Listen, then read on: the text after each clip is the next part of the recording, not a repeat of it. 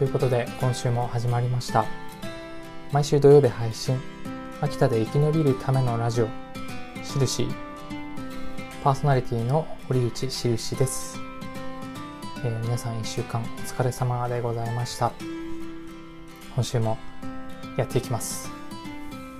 いやいやいやどうでしたか1週間。まあ先週も言いましたけどまあ冬到来という感じで。やってるかと思うんですけども。今週はですね、えー私事ですが誕生日がありましてまあまあ36歳にですねなったわけなんですけども。36ってどうなんでしょうね。東京にいた時は30超えてからもう会社とかでなんかもうおじさんだなおじさん扱いというか、まあおじさんなんですけどもおじさんだなって言われてたんですけどやっぱこう秋田に戻ってきてからはあの前の嫌なブラックな会社でもですねあの若者扱いされますね。今もですけどやっぱ高齢化がすごいんでしょうね秋田は。36なんかもう若者なんだなーって感じですね。やっぱ場所が違えば。感覚もこんなに違うかというところですけども変に若返ったつもりはないんですけども。いやいや30超えてからこの誕生日が苦しくて苦しくてまあおめでとうございますとか言ってくれる方もありがたいんですけども、まあ、全然いないんですけどめったに。あの友達がですね少ないので。パーティーとかもですねもちろんしないので。いやいやいや辛いばかりなんですけども。まあまあ開き直って36歳。まあ36から40にかけてもう開き直りでね楽しくねやっていきたいなと思っております。特にこういうラジオを始めたからには。うん。前もその貞子貞子の話を前回して皆さん聞いていただけたかわからないんですけどもあんな個人的な趣味の話ですよね。自分の好きなものをひたすら喋るというしたんですけども。あれはあれはというかうん貞子のような開き直りでね。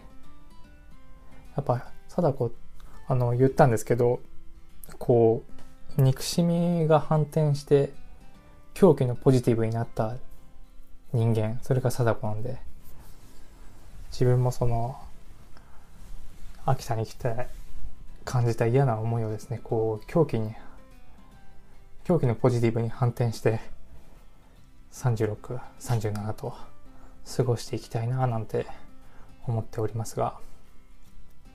いやいやいや。まああの今自分がやってるまあもうやってるというか終わりに近づいている秋田県のワークショップ、まあ秋田総研さんがやられてるワークショップ、アータラボのですね、中では割とその、もう大学生の方とかいるんで、年寄りの方だとは思うんですけどね。まあ若い方といろいろお話とかできてすごく刺激になっています。このラジオにも出ていただけるみたいな話もあって、ぜひぜひという感じなんですけども。何でしたかね、今週。あ、そうだ。誕生日ですね、自分の。何をしたかというとですね、まず、大森山動物園に行ってまいりました。動物園を。有名ですよね、秋田だと大森山は。割と子供の時も自分行ってましたしね。もう子供の頃の記憶はあんまりないんですけどね。どっちかというと、あの、付属してる、なんか遊園地には行ったかなっていう記憶はあるんですけど、大森山。秋田市に引っ越してきてから一度行ったかなで、2回目だったんですけどね。いいですよね、大森山。すごく好きです。あの、まあ何しろ、都会のそういうとこに比べて、まあ全部に言えますけど、施設、田舎の施設に言えますけど、混んでないのは何しろ最高ですよね。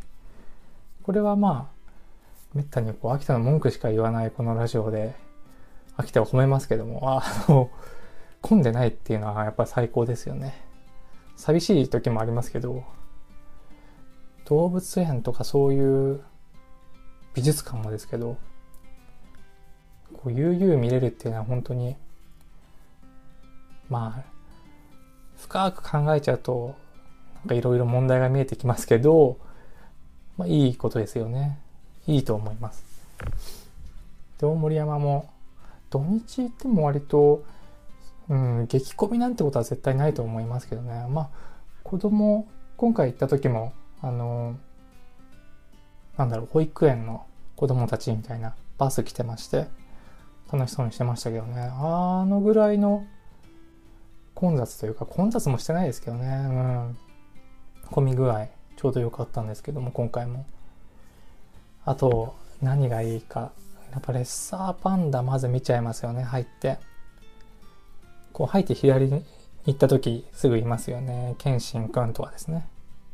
なんか風太くんのあの有名なレッサーパンダのなんか血縁なんですよね、確か。子供赤弟だかわかんないですけど忘れましたけど。ずっと見てられますよね、レッサーパンダ。うん。可愛くて。ご飯食べるところとかも。ああ、いいなと。思いますね。まあそのレッサーパンダ見て、あと、そのままこう左に行くと、あの、ヤギと羊とかいますよね。あの、ふれあい広場みたいなとこがあって、そのすぐ横通っていけば、羊、ヤギがいて、すごくなんと、なんかこう、ハイジの世界観になっていくんですけども、すごいなんか、まず、ヤギに会いに行って、ヤギじゃない、ヤギ見て、羊に会いに行きますよね。羊がですね、もう、もう羊ってこう行くじゃないですか。もういきなりうんこしてくるんですよね。ボトボトボトボトってこう、チョコチップうんこですね。あれなんだろうと思って、随分な挨拶だなと思って。ですぐ隣が豚なんですね。ミニ豚ちゃんがおります。で、こう、ちょうどこう奥の、なんでしょうね。ところへ、小屋から出てきて豚ちゃんがわーっと思って。そしたらおしっこするんですよね。ジャバジャバジャバって、もう、もうすごい、なんだご挨拶だなと思って。なんだよと思って、もうヤギのとこ行ったらヤギうんこするんですよね。なんか、あれと思って。誕生日なんだけどなと 誕生日に随分なご挨拶だなと思って。まあでもね、あの、それが見たくて行くところもちょっとありませんか？その野生というか、こう、床がこう、基本汚れてますからね。うんこで。あの、猿山とか行くと、ありますよね、猿山も。結構、猿山の匂いってやっぱ格別ですよね。やはり桁が違うというか、あの、スペースもでかいですし、うん、おっていう匂いしますよね。すぐ近くにご飯、ご飯スペースあったりしましたけども。うん、あれを鍵に行っているところはあると思いますね。あとは、あ、ツイッターでもちょっと、あと、なんだ、Facebook でも言いましたけども、あの、カワウソを見ましたね。カワウソちょうどあのご飯タイムに行けて、子供たちがすごい集まってまして。うーん、かわいい。3、4匹おりましたね。やっぱこう、黒目ですよね。もうボタンみたいなお目目があって、手が割とこう、まあレッサーパンダもそうですけど、結構具体的な手してますよね。なんていうか、手って感じの手。人の手みたいな手。あれもまた可愛いですよね。で、カワウソ、魚をこう、お姉さんが投げて、キャッチするみたいなやってて、でもその話もしてましたけど、解説、お姉さんが解説してましたけども、あれ肉食なんですよね、カワウソ。うん。最後の方であの、鶏をですね、鶏の頭だけつるっとした、もちろん毛とかはもう多分、なんでしょうね。お湯かなんかで剥がしてるんでしょうけど、つるっとしたピンクの頭は、これも食べるんですよとか言って、お姉さんが。したらですね、バキバキバキバキ食うんですね。頭を。子供たちがもうさーっとこう引いていくんですね。子供が割と楽しんでたんですけどね。バキバキバキバキバキバキっつって。すんごい食ってましたね。なんか、くちばしのエナメル質のところしか最後は残らないんですよとか言って。獰猛さとこの可愛さのバランス。うん、これは勉強になりますね。うん。イラストとかですね。絵とか描く上で。いいと思いますよね。やっぱ、えー、ライオンとかトラもそうだと思いますね。獰猛なのはもちろんご存知の通りなんですけど、なんか、なんでしょうね。虎とかは、あの、やっぱ猫、猫になる瞬間あると思います。こう、子供同士というか仲間同士でじゃれ合ってるとことかなんかこうボールとかでこうちょちょってやってるとことか見るとやっぱ猫だなっていう瞬間ありますね。ライオンでもトラでも。あれ見ると本当にギャップいいですよね。楽しめます。あと大森山あの好きなのが鶴ですね。鶴がですね、なんか確認しないんですけど、なんか点在してる気がするんですよね。いろんなスポットに。だからなんか、いい箸休めになってる感じ。なんか レッサーパンダ、カピバラに行くより、レッサー、えー、鶴、カピバラ、鶴、トラとか言った方が、なんかこう、一回リセットされるんですよね。あの、スンとこう一回、やっぱ釣る品がありますから、雅ですからね。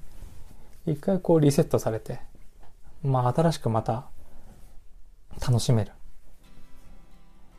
一回こう香水の匂いいろいろ嗅いで途中でこうコーヒー豆のあの匂い挟む感じ。わかりますか？この例え。わかんないかな。一回こうリセットされる。あの楽しみありますね。一回鶴挟んでください。皆さんも。単調鶴を。一回こう耳の奥でこう、画角みたいなのありますから、チャーンってこうななって、改めてレッサー。レッサー、鶴レッサーでも、一回またリセットされますから、そういう楽しみ方をお勧めしております。という感じですね。さあ今回は こんな話ではなくですねあの「印とラジオ」ということで自分の話かよというところなんですけどもいろいろ何話そうかなと思ったんですがラジオがですね前回で10回目に行ったんですよね。なんであのあなたラボというですね秋田県がやってる、えー、秋田県秋田総研さんがやってるワークショッププロジェクトの、えっと、それがきっかけでこのラジオを始めたので、ちょうどその10週、11週ぐらい経ったってことですね。毎週1回やっておりましたので、まあ、プロトタイプっていう試験、試験ラジオも含めれば11回ぐらいやりましたね。で、ちょっと振り返りしようかななんて思っております。そうですね。これまで、まあ、ラジオをなんでやったかっていうのは、まあ、そのラボでも話したところなんですけどもそうですね。まあラジオがすごく好きだったっていうのはもちろんなんですけどうーんなんでしょうね。この自分がすごく振り返ると助けてもらったものってなんだろうって、まあ、好きなものはいっぱいあったんで音楽とかもちろん映画もすごく大好きだったんですけど、その一つにラジオもあったなと。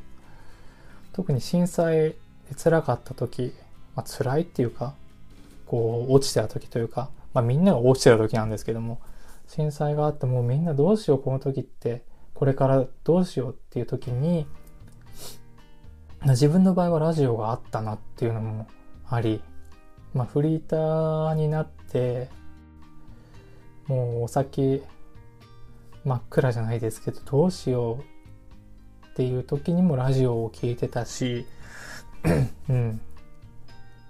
まあもちろんブラック企業に入っちゃって、うん、もう、どうしよう、まだどうしようですけど、時にもラジオを聴いてたなって振り返って思ったんですよね。で、それもあり、まああと、そうですね、ラジオが、この秋田で、えー、まあ、コンセプトを決めて、秋田で、まあ、しんどい、辛い思いをしてる人たちの声を共有したいっていうことを考えたときに、うん、ラジオだなっていう感じはしたんですよね。この、まあ、自分の辛かった時のことを、と重ね合わせたというか、ラジオがいいんじゃないかなと思ったんですよね。うん。まあ、今回その後でもう少し詳しく喋ろうかなと思うんですけど、そうですね、ラジオやりたいなって急に思ったんですよね。で、えー、急に始めて、まずですね、そのアートラボというワークショップの、えー、最初に1分間のスピーチを皆さんでやりましょうというのがありまして、その後ですぐ撮りましたね、1回。それが00回かな、ナンバリング的に言うと。プロトタイプ回だったかなと、今ちょっと振り返ってメモを見てるんですけども、そうですかね。まあ、早速そのすぐ、プレゼンの話、まあ、全員分の感想を言えば間が持つかなというところで考えた、思いついたこととか、このプレゼン良かったなっていうのをバーっと喋ってったのが、あ、01回ですね。00回は、そこのラジオのコンセプト回ですね。コンセプトを喋った。あと、ミュシャ店に行った話をしましたね。で、次、02、2回目が、えー、犬鳴村の映画の話をしましたね。あの、最高の映画ですよね。面白くて。全然怖くなく。犬が可愛いというね。大勢で幽霊が来て、なんか、修学旅行に見えるといいですね。あの、次どこ行くみたいな。清水寺行こっかみたいな風に幽霊たちが見えるという最高の映画の話とですね。あと、音楽は、えー、体温が、体温じゃねえや、体感温度が1度下がる曲みたいなテーマでやりましたね。で、3回目は極道の妻、女たち、極道の女たち。音楽は暑苦しい曲。で4回目で、えー、ショーンさん。ね。映画の研究されてるゲストの方が来てくれまして、えー、切腹。小林、小林正樹、ん？じゃない、小林、まあいいや、うん。切腹ですね。いやー、本当に嬉しかったです。参加していただいて、うん。また参加してくれるっていうことも言っていただけているので、ぜひぜひ今度は、丸ごと映画映画特集でもですね、いいかなとも思っております。で、4回目ではそうですね、参加結構してもらえて、あのー、本当にあった秋田の怖い話っていうコーナーでもですね、今あんまりやってないですけど、投稿してもらったり、えー、音楽のコーナーでもえ人生変えちゃう歌詞かもねというですね、歌詞特集をやったんですけど、えー、どこもかしこも駐車場、森山直太郎を、え、教えてもらったり、本当いい曲でしたね、これ。自分ではこう思いつかないというか、聴いてこなかった曲を教えてもらえると本当にいいですね。本当面白いなと思います。で、5回目になると急にですね、あの、テーマを大きく設けてやり出したんですよね。なんか、その方が自分が喋りやすくなっちゃったっていうのがあるんですけど、さよなら安倍政権特集というかなり政治色がですね 出ましたね。うん。まあ自分の中ではかなり大ニュースだったもんで、そんな話をしました。で、映画は新聞記者。で、音楽は、えー、安倍政権に捧げる曲ということで、カスタム、震災バージョン、マキタスポーツでしたね。で、6回目で焚き火の回。待ち合わせるなら焚き火の前でということで、焚き火をした。あなたラボの人たちと焚き火をしたことについて喋りました。うんうんうん。そうだな。次が7回目。カラオケソング。カラオケソング？カラオケ特集。リンダリンダリンダとかですね。うん。言いましたね。なんかこの YouTube をでこう流して、まあこれ聞いてる方は分かってるかもしれない、分かってるのは当然なんですけど、このカラオケ特集は割とあのー、評判が割と良くて、聞いてもらえたみたいですね。何が良かったのか。よく、うん、分析がまあ足りてないんですけど、やっぱりみんながこう興味持ってることなんですかね。カラオケに今行きたいけど行けないという感じ。まだ映画も良かったですね、多分ね。リンダリンダリンダ。最高の映画ですね。これは本当に。うん。みんなのカラオケで歌いたい曲特集。これもなんか2回3回とできそうな感じですね。歌わせて特集。うん。やります。多分ね、同じことをやることは多分どんどん出て出てくると思うので、この先。やっていきたいですね、カラオケは。うん。で、8回目が GoTo トラベルを家で GoTo トラベル特集みたいな感じでやりました。まあ、これはもう最近ですね。で、9回目がサウナ。サウナの話をしだしたんですけど、生活保護の話を結構しちゃったという回。うんうんうん。で、10回目が前回の貞子。総合的俯瞰的な貞子。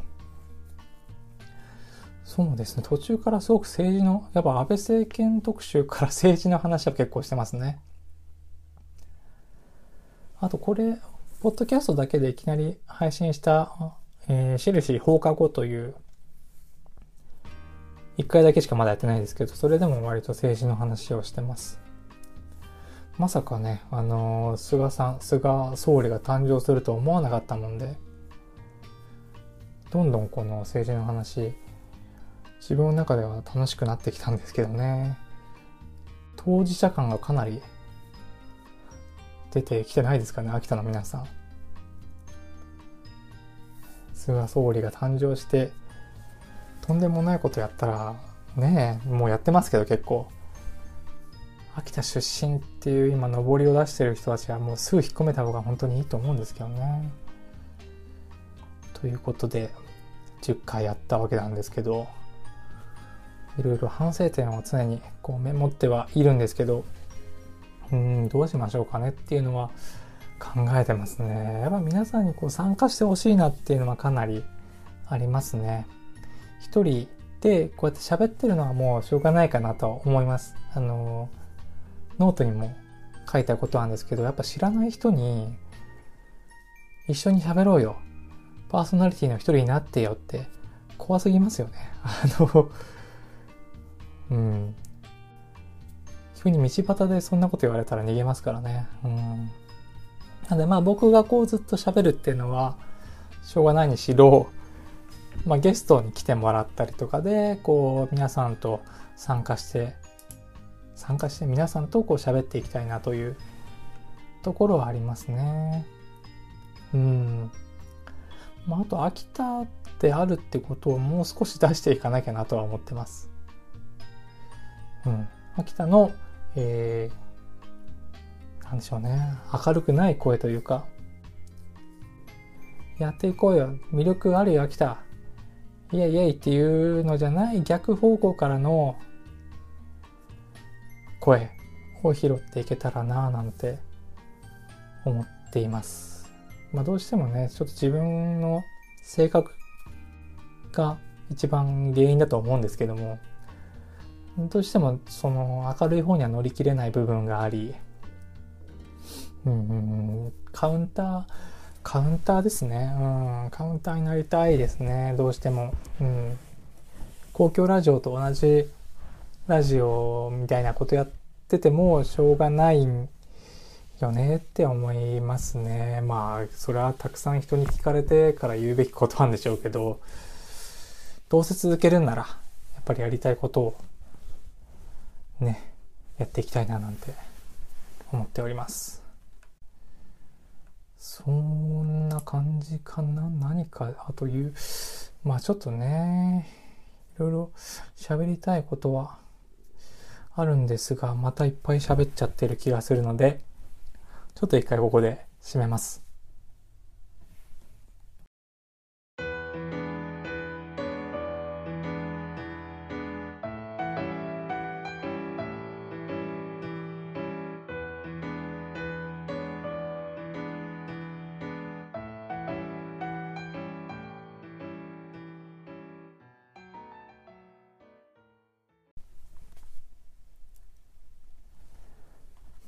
マッチングブック。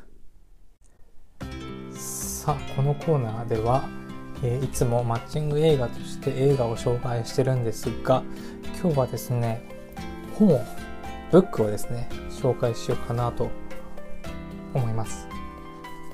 急に。こういうですね急なことを思いついちゃったらもうすぐやろうと思ってやっちゃいます。で、まあ、本、まあ、いつもこう言い訳から入るのは悪い癖なんですがまあ、本をこう人に紹介されて果たして読むのかっていうのはすごい大きな問題ではありますね。自分は割とまあ今はそんなに読まないですけど大学生の時とかはまあ時間が有り余ってましたから割と本を読んでてうんまあ小説家になりたかったっていうのもあるんですけどもでまあガシガシ読んでましたね。古本屋行きなんかいい表現があればメモったりしたりなんかやってましたけどもまあそういうきっかけもあり本を読んでたんですけども、まあ、自分でこうなんでしょうね。見つけた本じゃないとあんまりこう読む気しないですよね。CD 曲とかは人に勧められたらなんかあ聞いてみようかなってなるんですけどやっぱりこの本って難しいですよね。人に勧められて、なかなか本にかけるこう集中力と時間ってかなりいりますからね。うん、それを人に勧められた本を読むか自分はってなったらあんまり読まないですからね。ですがやっていきます。なんででしょうか。まあ、面白い本なので、もし興味があればという感じですね。まあ小説じゃなければ割と僕も人に勧められたやつは読みますね。こう、なんでしょう。エッセイとかは人のおすすめで読んだりはします。小説はあんまり読まないですね。やっぱり自分の感性とね、合わなければかなりの労力がですね あの、ぐったりしちゃうんで疲れちゃいますよね、本当に。なんですが、今回紹介するのも小説ではなくですね、えー、岩波新書だったかな、まあ、ちょっと今手元にないんですけども、メモだけがあるんですが、えっ、ー、と、国谷博子さんのキャスターという仕事という本です。国谷さん、皆さん実は多分知ってるんだと思うんですけど、えー、クローズアップ現代のですね、キャスターの方ですね。もう今降板してるんですけども、そのキャスターの国谷さんの、えー、なんでしょうね、ほぼ事前であり、えー、クローズアップ現代で学んだこととかですね、感じたことが書かれた本で、これが本当にいい本でですね、まあ今読んでよかったなというのはすごいありますね。この今というのは自分のこのラジオを始めたっていうことも含めて、あと世の中の今の動きというか、どんどんこう変わっていく世の中のを見つつ、これを読むとまたこう、なんでしょうね。まあ結構前に出た本なんですが、2009年、9年かな？に出た本なんですけども、なんかまた、こう考えるところがあるというか、うん、基本的には、あの、クローズアップ現代の話が主なんですが、そうですね、何から言おうかな。うん、テレビ、テレビの報道の話ですよね、ラジオじゃなくて。でもこうラジオに通ずるところもかなりあるなという。テレビの、例えばテレビ報道の危うさ3つがあるっていう書いてあるところがありまして、危うさ。テレビ報道の持つ危うさ。で、一つが、えー、事実の豊かさをそぎ落としてしまうという危うさ。えー、もう一つが、視聴者に感情の共有化、一本化、じゃない、すいません、一体化を促してしまうという危うさ。三つ目が、視聴者の情緒や人々の風向きにテレビの側が寄り添ってしまうという危うさ。これがある。で、これをもうどうにか回避しなければいけないんだって言ってるんですね。これはすごくわかりますね。まあ事実の豊かさをそぎ落としてしまうっていうのは、まあ取材したことをこう、なんでしょうね、編集っていうのはもちろんありますから、まあラジオでもありますけども、で、その、一番いいところを削ってしまったりとかですね。メッセージは大事なんだけど、そこ削っちゃったらもう何なのみたいなこともあると思うんですよね。まあ、なんでしょう、報道に限らずそうですよね。映画とか音楽でもそうですよね。そこ削ってどうすんだっていうとこですよね。一番豊かなところを削ぎ落としてしまう危うさ。で、もう一個の、えー、視聴者に感情の共有か一体化を促してしまうという危うさ。うん。怖いですね。体制抑散化していくってことですね。なんとなく NHK の、まあ、三つ目もそうですね。視聴者の情緒や人々の風向きに、テレビの側が寄り添ってしまうという危うさ。うん。ちょっと今の本当に NHK の報道とかに見られる傾向な気がするのは、私だけですかね。どうなんでしょうね。皆さんどう思ってますかね。なんかツイッターとか今若い人は皆さん使ってると思うんですけども、こんなに盛り上がってることを NHK はほんのワントピックの数秒しか取り扱わないっていうのを目の当たりにすると、なんかを感じますよね、やはり。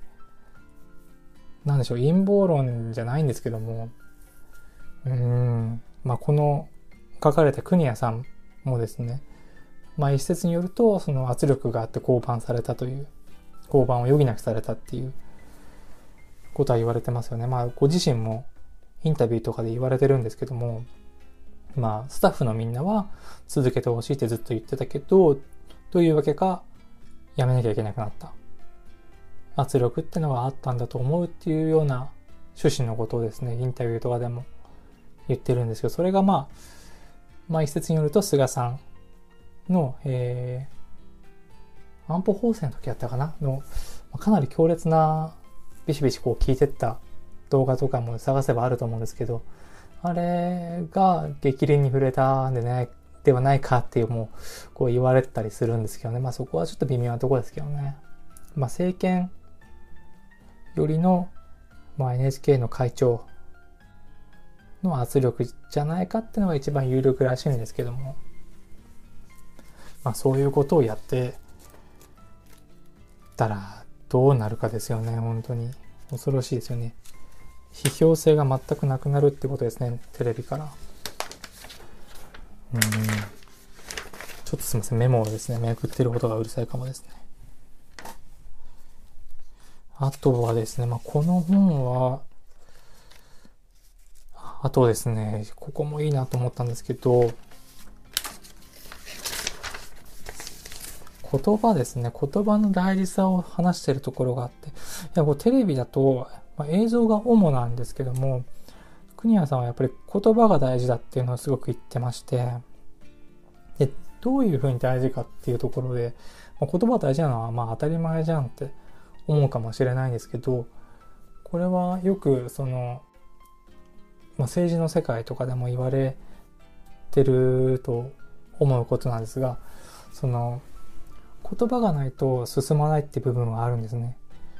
この本の中で言われてる例で言うと、えー、セクハラとかですね。セクハラって言葉がないと、それがまず定義されなくて、何でしょうね。問題がこう、表あって出てこないというか、セクハラっていう言葉ができたから、あ、これセクハラなんだみたいな。これはよくですね、あの、前、内田達先生というですね、哲学者の方の本でもよく出てくるんですけど、まず言葉からできるんだっていうのはよく聞く話なんですよね。なんか人って考えて、頭で考えて、それから言葉を発するっていうふうに、こう、捉えがちなんですけど、実は言葉が先だったりすると。で意味が後からついてくるのこれちょっと難しい話で、えー、どういうことってなるかもしれないんですけど、そういうことも、まあ振り返るとありますよね。僕もこうラジオやって、ポロって得た言葉が、なんか自分の実は思ってたことあったりするなって思うこともあるんで、うん、そういうのにもつながるかなと思いますね。言葉、しかも喋り言葉が大事だっていう話がこの本の中で出てきます。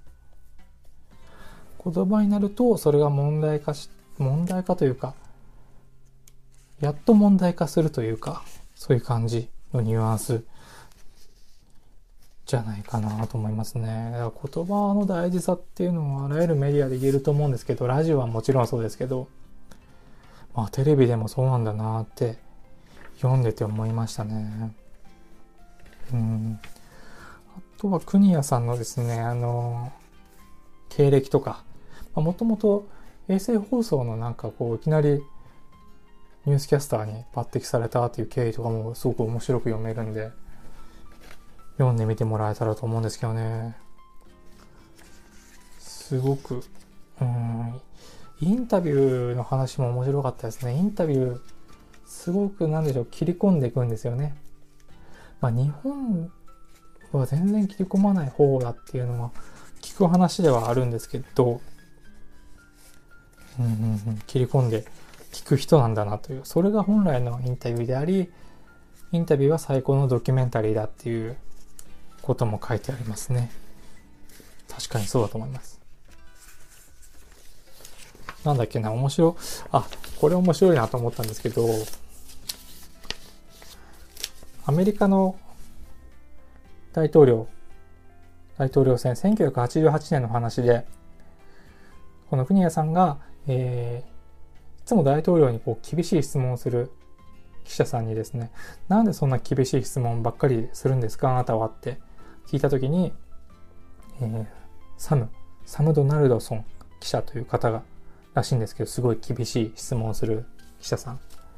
その方が国谷さんに、えー、私は小さい田舎町でアップルパイコンテストがあって、そのコンテストの優勝者が隣に住む素敵なおばあちゃんだったとしても、僕はそのおばあちゃんに、このパイに本当に添加物は入ってませんでしたかって聞くんだよって 言ったっていう。これは本当にね、アメリカンジョークというか、ジョークじゃないですけどね、本質をついたジョークですよね。このぐらいの教示がですね、記者にあればいいなって思いますね。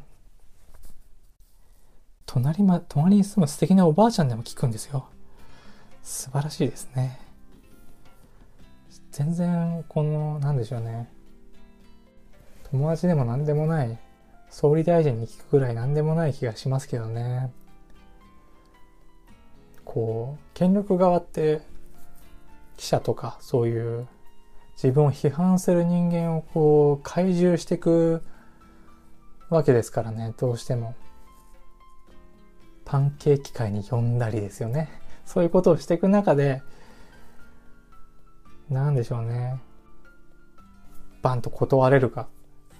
まあ、断った記者さんもいましたけどね、記者もいましたけど、そういう記者であり国民にならなきゃなという、このエピソード。いいですよね。うん。何よりですね、この本で自分がこう一番共感したというか、ちょっとこれはパクっちゃったんですけども あの、暗いつぶやきっていう言葉があって、あの、地方の活性化をテーマにした、えー、テーマにした回、クローズアップ現代の。その時にですね、あの、そのゲストの方が、えー、地方の活性化のヒントは、えー、地方の片隅で生活している方々の暗いつぶやきを拾い上げることから生まれるって言ったっていう。これがすごい国谷さんの中で響いたっていう話があって、この黒源、黒ラップ現代も暗いつぶやきをこう常に探していくべきなんじゃないかという話です。これはまさに、まさにっていうと、安倍晋三みたいですけど、あの、自分のこのラジオのやりたいことともつながるなって思ったんですよね。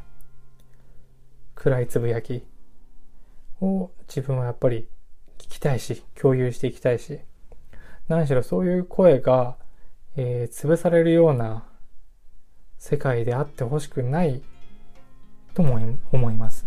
やっぱ自分のためにやりますね、僕は。あの そういうとこに生きていたくないっていうのが一番ありますね。なんか、介護の問題とかありますよね。なり手不足とか。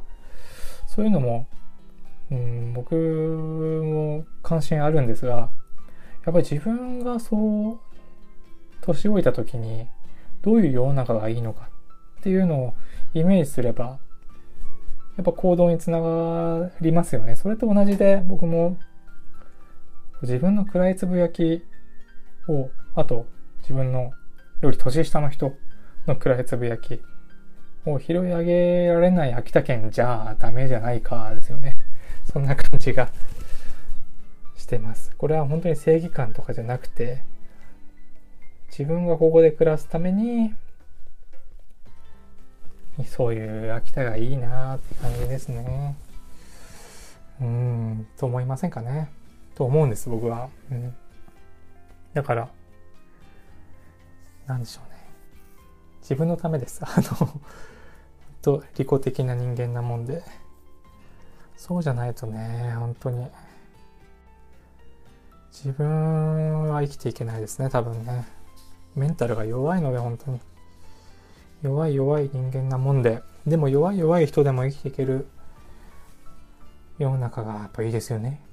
うん。ってのを常に考えてます。自分が弱いんでって感じですね。そう、ぐだぐだ喋りましたね。この本でも本当に面白いんで、あのー、おすすめです。国谷弘子さんのキャスターという仕事。これ本当報道の話とかラジオ、テレビ以外にも通じることだと思うんですよね。どうやって人にこう物を伝えるかっていうところにもつながってくると思うんでね。皆さん、機会があれば読んでみてください。以上、えー、マッチングブックのコーナーでした。ありがとうございます。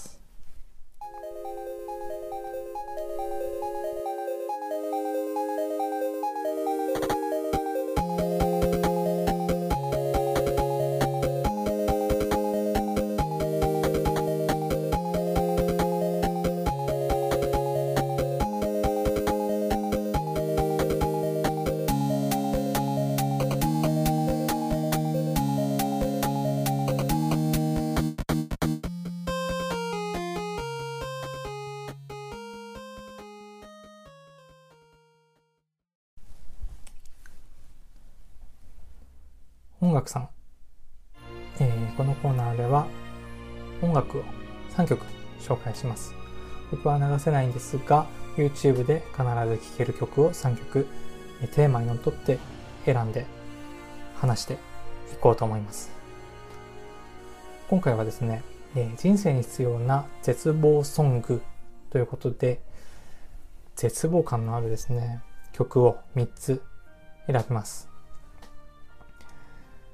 気分がこう落ち込んだ時に、えー、明るいこうハッピーな曲とか応援歌とか聞きたいか、まあ、聞きたい人もいるとは思うんですけど、僕はそうじゃなくて、まあそうじゃない人も割といると思うんですけどね、とことん落ちる曲をですね、聴いたりするので、こういうテーマで探していました。ではでは1曲目、いこうかと思います。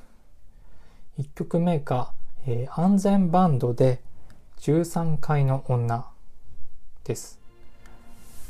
あんまりこれは有名な曲ではないかなと思うんですけど、僕も最初に知ったのは、えー、特撮っていうですね、大月健二がやってるバンドのカバーで知りました。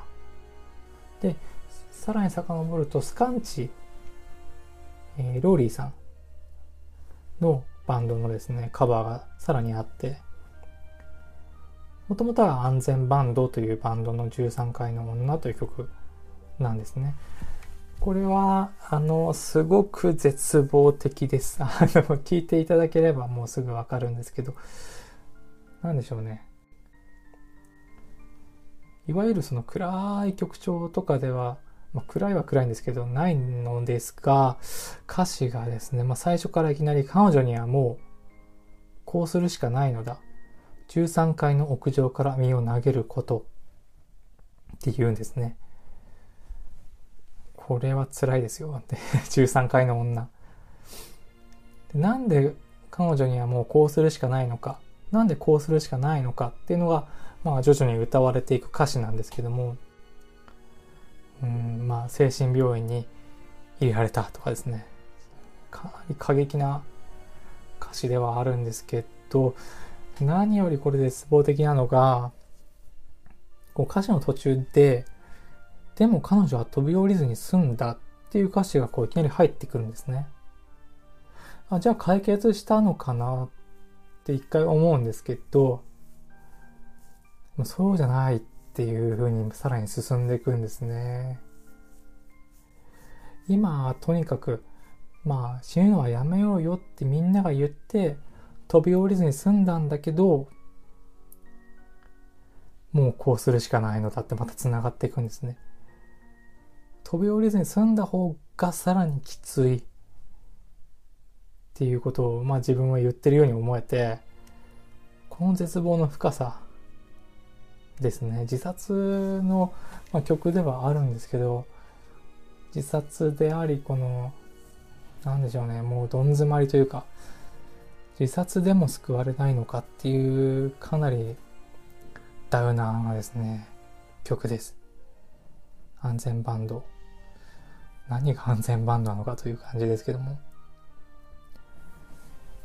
かなりいいかなりばっか言ってますけどおすすめしたい曲なので、ぜひ聴いてみてください。安全バンドの13階の女。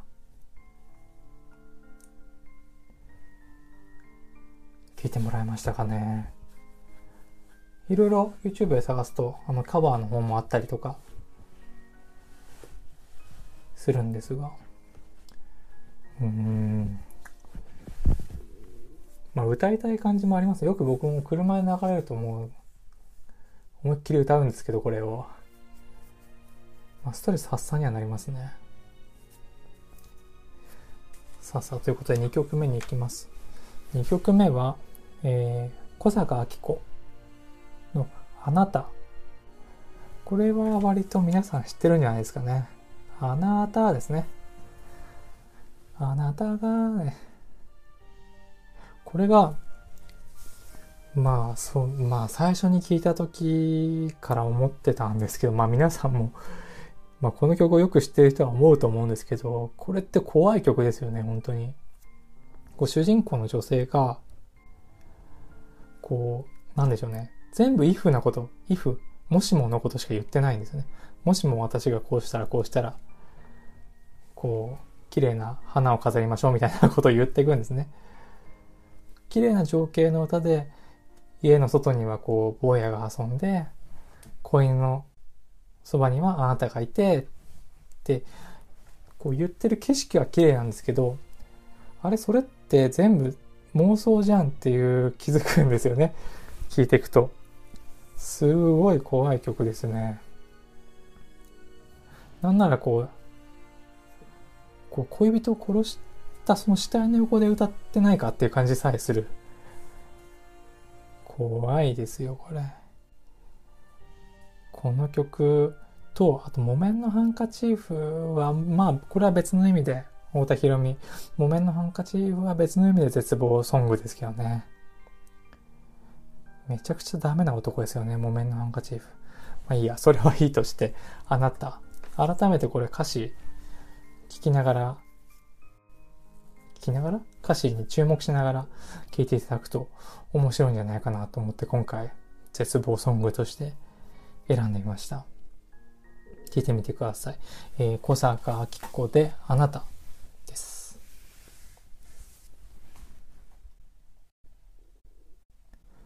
どうですかね？怖いですよね。歌い上げる感じもちょっと怖いですよね。まあこれもカラオケで歌う人はいいますよね。うちの奥さんもよく歌えますね。おっかない歌ですよね。さあ、3曲目。これはですね、あのー、おすすめいただきました投稿。えー、村田さん、村田葵さんというですね、あなたラボで出会った、えー、女性ですね、と教えてもらった、えー、ニコタッチーズ・ザ・ウォールズのダイバーですね。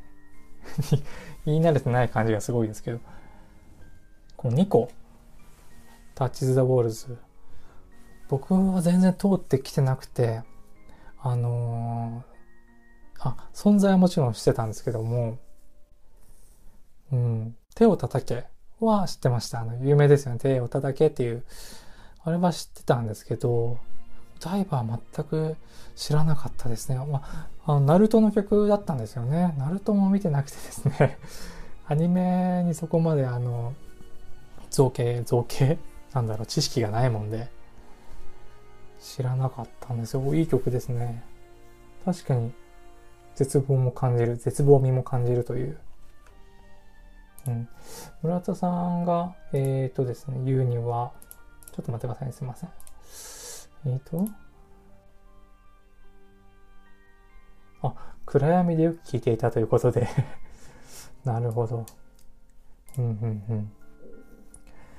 これ、自分もまあかなり何度か聴いてみたんですけど、うんうんうん、いい曲ですよね。なんだかこう歌詞の中にこう毒含まれてません、ね。毒を仕込んでるようなところ。なんだかこう、まあファンの人には全然違うよって言われると思うんですけども、あの、ちょっとミスター・チルドレン的な、なんだろうな、毒の仕込ませ方だなって思いましたね。まあ、声の高いとこのニュアンスも似てるかなとも思うんですけど、こう、毒の仕込み方が似てるなと思いますね。ミスター・チルドレンのアルバムの曲とかよくね、取り上げられることもあると思うんですけど、割とこう、えぐったところを書いてたりするんで、メスチルも。うん、この曲、ダイバーもですね、いいなと思ったのが、えー、慰めのように降り出した雨。だけどどうやら僕らは慣れそうもない。星が星なら僕は僕さ。どこまで行けそうかな。うん。星が星なら僕は僕さ。お、すごいいいですね。すごく好きでした。でも、僕らは慣れそうもない。うんうん、ただの幸せに気づいたらもう二度と溺れないよっていうのもですね、こう深いですよね。なんかこう、ただの幸せに気づけてないってことですよね。ただの幸せなのに。うん。えぐってきてますね。素晴らしいと思います。手を叩けっていうのも、改めてこれ聞いてみたんですけども、手を叩け手を叩け願う日は来ないけどって言うんですよね。これも何気にこうなかなかこの言葉って出てこないなって思いましたね。すごいなと思って。うん。じゃあ聞いてみてください。ニコタッチ・ザ・ウォールズで、えー、ダイバーです。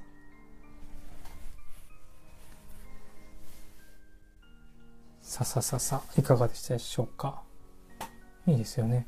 こうポップな曲の中にこういうなんでしょうね。なんでしょう。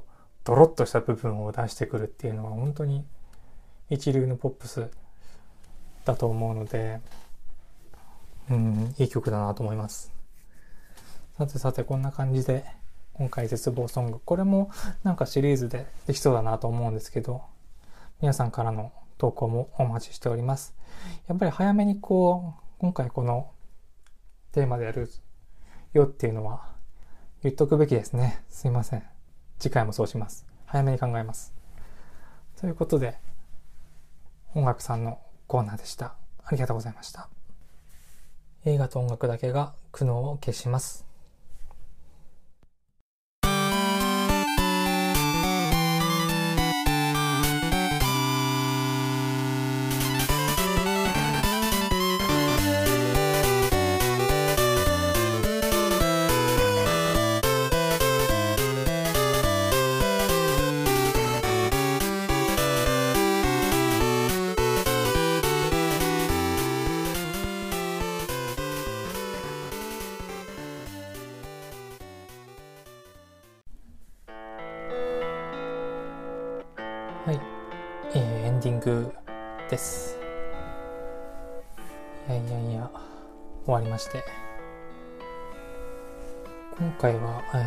印とラジオというテーマを設けてやりまして、ラジオの10回分を軽く振り返ったような感じでやりました。さあさあさあ、いかがでしたでしょうか？そうですね次回はどうしようかなっていうのを考えてまあいろいろまた考えているんですけどもあの今15分の、えー、インタビューをですね、えー、何度も言ってます。あなたラボという、えー、ところで出会った皆さんにお願いしたりなんかしようかなと考えています。そういろんな人の、えー、15分間で、えー、お話聞いてそれをこうまとめるなりちょっとずつテーマに沿って出していくなりしてその宣伝に使ってもらったりまあそれこそそれこそじゃないや秋田の本音というかをこうあぶり出していけたらななんて思っております。そうですね。なんだろうな。まああんまり無理には誘えはしないんですけどもどうしてもこの個人ラジオでギャラを払いたいのは山々なんですけども、お金がですね、私、貧困のただ中におりますので、お金を払えないのは本当に心苦しい限りなんですが、うん、オンライン、オフラインであればですね、実際にお会いして、こうお話聞ければ、こう、ね、お食事代出させていただきたいんですけども、顎足代ですね。顎足代って今言うんですかね。交通費と食事代のことを、顎足代ぐらいはですね、もちろん出したいんですけども、いかんせんやっぱりオンラインになるのかなとも思い、そしたらね、どうしましょうという。ん、それでもこう、やって15分インタビュー出たいって言ってくれてる方もいて、本当にありがたい限りで、うん、嬉しいんですけども なんとそれに見合ったですね、コーナーなり企画なり面白いものを考えていきたいなと思っております。そんな感じですかね。まあそう、いろいろ話せればなってやっぱり思いますね。うん。実際こう、対面して話したいのがあるんですけど、まあ2人とか3人とかなら全然ね、コロナもそこまで気にすることじゃないと思うんで、まあ大勢の場所でみんなが密集してっていうのはやっぱりあんまり自分は怖いなと思うので行かないんですが23人だったらラジオ収録もありなんじゃないかなと対面で。ないかなと思うんですけどね。そうなると今度はあの外でこう無音に近いところでね話ができる。ラジオ収録ができるところ。それは果たしてどこなんだっていうのもありますよね。カラオケボックスか。カラオケボックスになりますかね。カラオケボックスもちょっとそれはそれで怖いですよね。あの怖いの僕こんな怖がってんの自分だけなのかな。うん。収録場所も考えなきゃなと思うんですけどね。なんかテラス的な半屋外ならいいような気もしますけどね。なんかいいとこしてる方がいたら教えてほしいんですけども。うんうん。こう実際にこう会って喋ってる時のニュアンスとオンラインのニュアンスはやっぱり違うなーってのもねいろんなとこで聞きますね。僕の意見だけじゃなく人の意見でも。うん。やっぱ対面で話した時って意外となんだろうな。言葉以外のニュアンスとかを交換してたんだなって思いますよね。人と人とは。うん。そんなことも考えております。さてさてということでえー、また来週土曜日9時に配信いたしますのでよろしくお願いします。えー、ネットラジオしるしお相手は堀内しるしでした。どうもありがとうございました。